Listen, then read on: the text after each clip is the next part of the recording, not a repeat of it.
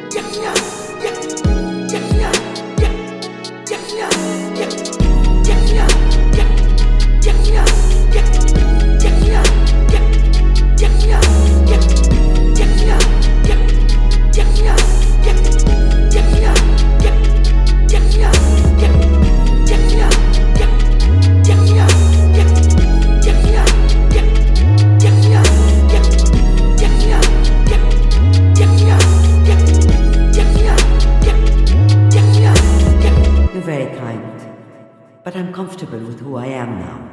It's a good reminder.